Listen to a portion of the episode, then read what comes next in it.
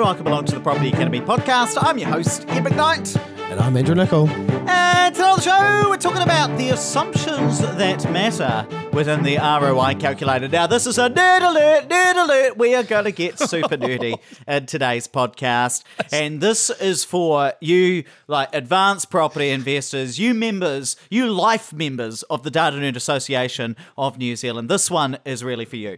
Because at a recent webinar, we had a question around in your ROI spreadsheet that you guys share out with all of the podcast listeners, which assumptions really mess with the ROI calculations? Which assumptions have a material impact on the ROI? And I think this was actually it was a really good question that made me think, you know what, we should do a bit of a stress test to see, well, which assumptions matter, which ones don't. And what we're going to talk about here today is materiality or what I mean by this is, you know, which stuff actually has an impact on the ROI, the return of a property, compared to the ones that don't. And look, we've got to put a line in the sand to say, well, what's material and what's immaterial to the output. And so what we're going to do is we're going to draw that line of the sand at 25 percentage points of the ROI. So, what I mean by that is if we change an assumption and it has more of than a 25 percentage point difference on the return on investment calculation,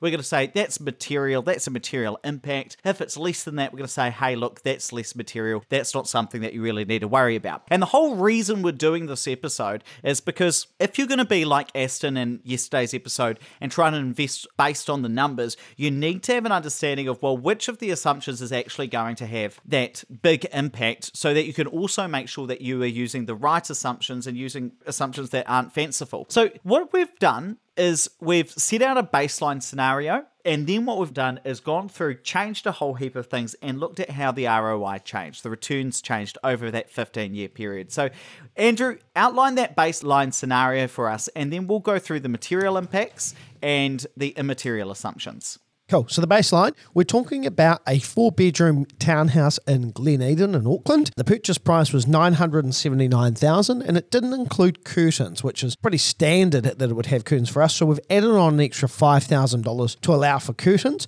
The rental appraisal came in at 795 to 850 a week, so we've used the midpoint of that, which is 825. The starting interest rate we've worked on 3.25. We've used capital growth of 6% and a 12 month build project. So 12 months of paying a deposit but not having a house. Now, total returns. So the returns, inflation adjusted, are about a million dollars, and the income, the years that there's a positive income, there's twenty one thousand of inflation adjusted positive cash flow. The total investment, this requires two hundred and four thousand dollars worth of investment equity. So either an equity against your house is what we're we're basing this on, and fourteen thousand dollars of negative cash flow. So actually, in that case, that's offset by your positive years. Your return on investment, which is your returns divided by your investment times by 100 to get your percentage is 474% over a 15 year period. So, really good, actually, really good returns in, in That's that huge. And so, I suppose the question that I want to ask Andrew or just outline for us is which factors are we not going to investigate in this episode? Not because they don't have an impact, but because the impact is so obvious already. So, principal and interest versus interest only. We've covered this so many times. We started the podcast purely so I didn't have to have the conversation about interest only ever again, and we've still covered another 500 times in here. But we haven't covered the difference between new versus existing, so higher deposits required for an existing property, and we haven't covered the difference in tax treatments, whether or not you rent this out. I mean, this would be a new property anyway, but if it was an existing house, then rented as a social housing or just a standard tenant, the difference in the tax treatment there. And yes, they all have major impacts, but we've talked about in the past. We just want to get into the nitty gritty of the assumptions that we use in the assumptions tab of the ROI calculator. Now, if you're following this at home, God, this is nerdy, Andrew. But if you're following this at home, click over to that assumptions. Get a life. no, click over to that assumptions just tab kidding. in the spreadsheet because we're going to go through here. The first thing that has a major impact is interest rates. So let's first of all change that assumption. As standard, we see these increasing over a three to eight year period, you know, stepping up from 3.5% up to 5%. But let's change those assumptions and let's say, hey, look, it's going to be a 3.25% interest rate forever. Now, this is highly, highly unlikely, obviously, but I just want to show you the impact that this would have on the modeled ROI. So if that was the case, and we just said, hey, it's going to be the same interest rate forever as it is today, the ROI would go up from 474 up to 547. So it would go up 73 percentage points, and the modeled cash flow that we'd expect to get from that property would be up 106k. So it would be astronomically different in terms of the interest rate. So the first thing I want to say is let's say you're not using our spreadsheet because you can use any spreadsheet you want, but just make sure that if you're looking at cash flow over time, you are stepping up those interest rates up to somewhere around four and a half, five percent over time, and not just using today's interest rate because these will change and you want to be on the conservative side and not think that you're going to be rich when actually you're going to have very high interest costs potentially. But we also looked at this the other way, didn't we, Andrew? Absolutely. We looked at this if, interest rates change. And so, on that basis, if they change to 5% from year four onwards, then the return on investment goes down from 474 to 381, so 93 points. The cash flow, of course, is affected as well, goes from negative 14 to negative 67,000. So there's more of a cash flow input. That's what's going to affect the return on investment. And I suppose the key thing here for people at home is what you want to do is put in interest rates that you were comfortable with and think, you know, are pretty realistic so that you were able to make that same comparison across all of the different properties you're reviewing at any one time because it will majorly impact that ROI. The next one that is super, super important are rental increases, model rental increases over time. Now, the standard assumption that we use is about 4.8% to 4.89% per year over time. And the reason behind that is that's been the increase in median rents every year since when the record started back in 2002, February 2002, that we were able to get data for. But let's change that down to say 3%. So you're only going to increase your rent by 3% per year. Well, the ROI goes down 112 percentage points, an enormous amount. And the amount of cash flow you'd have to invest goes up by 61k on this property from that baseline scenario. Now, what's the key message there? Well, if you put in 4.9% into your cash flow forecast and say, hey, that's what my rent's going to increase per year, then you've got to make sure that you are staying on top of those rental increases and increasing it to the market rent as much as you possibly can. So you're staying on top of those rental increases because otherwise you might as well put 3% in there if you are choosing not to stay on top of those rental increases. The next is capital growth. We looked at the impact of using a 5% capital growth rate rather than the standard 6% that we'd use for a townhouse in Auckland or a house in Auckland. The return on investment, again, is affected massively. It goes down by 106 points. And so, again, just because we've had historic growth doesn't guarantee future growth. It's a good indicator, but it doesn't guarantee it. So, use a number that you're comfortable with when you're playing around with these numbers. Once I've narrowed down a property, just, just for anyone's information, what I'll do is I'll say, okay, well, this is the one I'm buying, and then I'll model out three. I'll put kind of a standard set of numbers in my middle column, and then on either side, I'll do a really conservative one, and I might use a 5% there, and I'll use a really ambitious, and I might use a 7%, especially if the area's had, say, 8% in the past. And then I'll see what the return on investment is across the board. That's quite a good way of doing it, particularly when it comes to growth.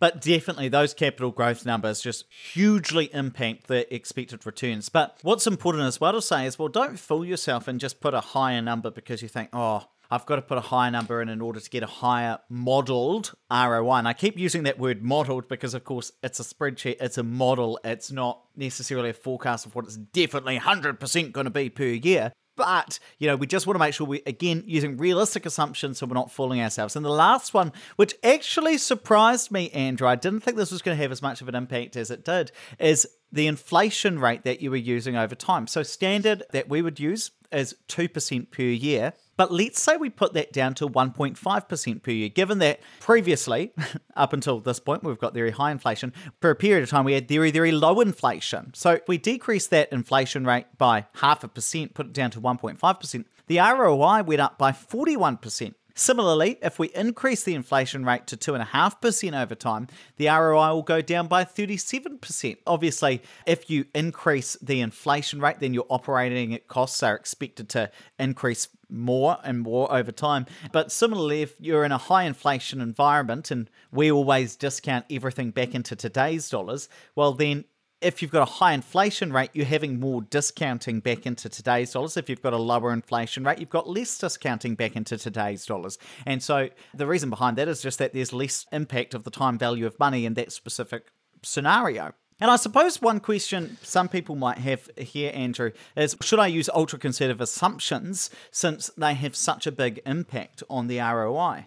Look, I, I not really. I think you need to use assumptions that are tested and based on historic movements. Again, history doesn't guarantee future returns, but they're a good indicator. And it would be fair to say that maybe I've been too conservative in some of my calculations in the past. You know, I'll look at things and I'll test much higher interest rates and stuff like that. And then I'll think, oh, no, that's not a good deal and I won't do it. Don't talk yourself out of a deal. You want to get the right deal. But and also remember that you can't change one assumption without changing another. So, you know, if inflation's far higher than historic rates, then the assumption, the natural assumption would be that wages will increase at a higher than historic rate, and therefore rents could also increase at a higher than historic rate. And so you want to be perhaps more focused on the assumptions you can control. So rental increase is a big one because you know what you need to be working towards. And you might not get the 4.9% every year, but you might get 3% one year and then you might jump up 7% the next year keep on top of those rents so you can make sure your actuals are as in line with your projected as possible. Now, let's come over and we'll just briefly go through these and talk about the assumptions that actually don't matter as much or don't have as big a material impact.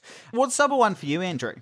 So the first one that would probably be, you know, a minor change in your operating costs. So for example, accounting costs, we use thousand one hundred and fifty dollars plus GST for your first property. Now, if it's your second property, it's only two hundred dollars. So you know, if this is your second property, you can reduce that, but it's only bringing down your OPEX by ten percent ish per year. So the effect is going from four ninety four from four seventy four percent. So it's immaterial, and so those small changes to those operating costs aren't going to make much of a difference. The other one is chattel valuations as well. So, you know, I've put in 40k worth of chattels at the start and compared it to putting zero chattels in. And it's going to depend on the yield of your property and the size of your mortgage. So, if you've got a very high mortgage, the size of your chattels won't actually make much of a difference. And the reason is because over the 15 year period, we're not expecting you to have to pay a hell of a lot of tax. Chattel valuations are super valuable over time because they help you decrease the amount of tax you have to pay. But if you weren't expecting to pay much tax anyway over the first 15 years, then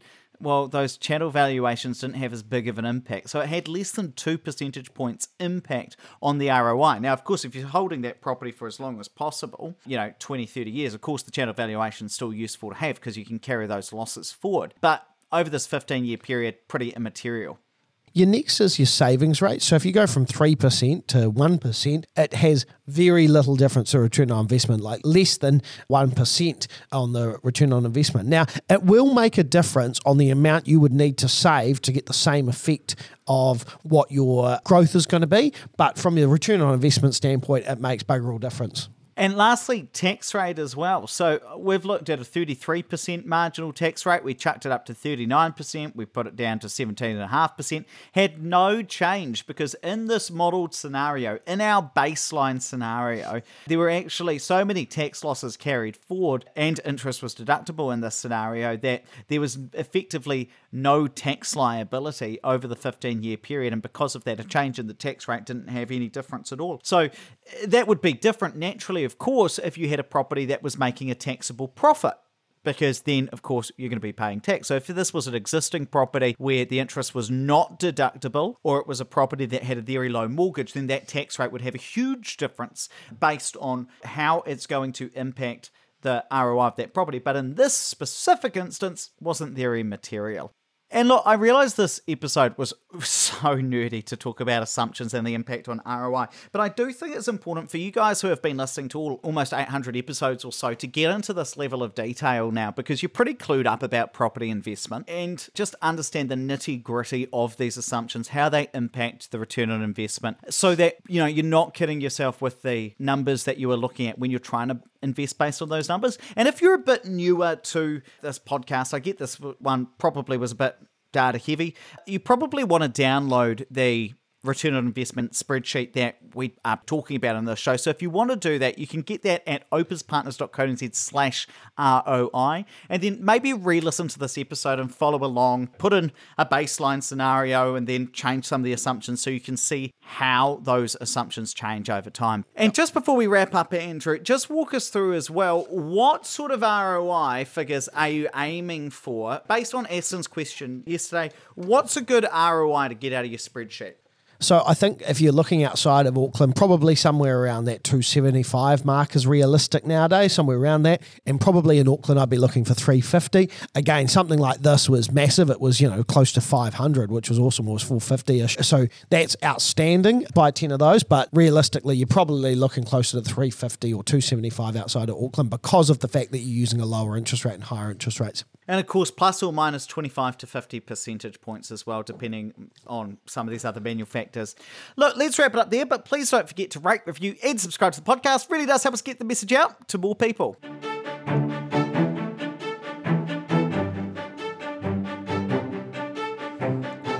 Thanks for listening to the Property Academy podcast. I'm your host, Ed McKnight. Richard Nicol. And we're going to be back again tomorrow with even more daily strategies, tactics, and insights to help you get the most out of your property market. Until next time.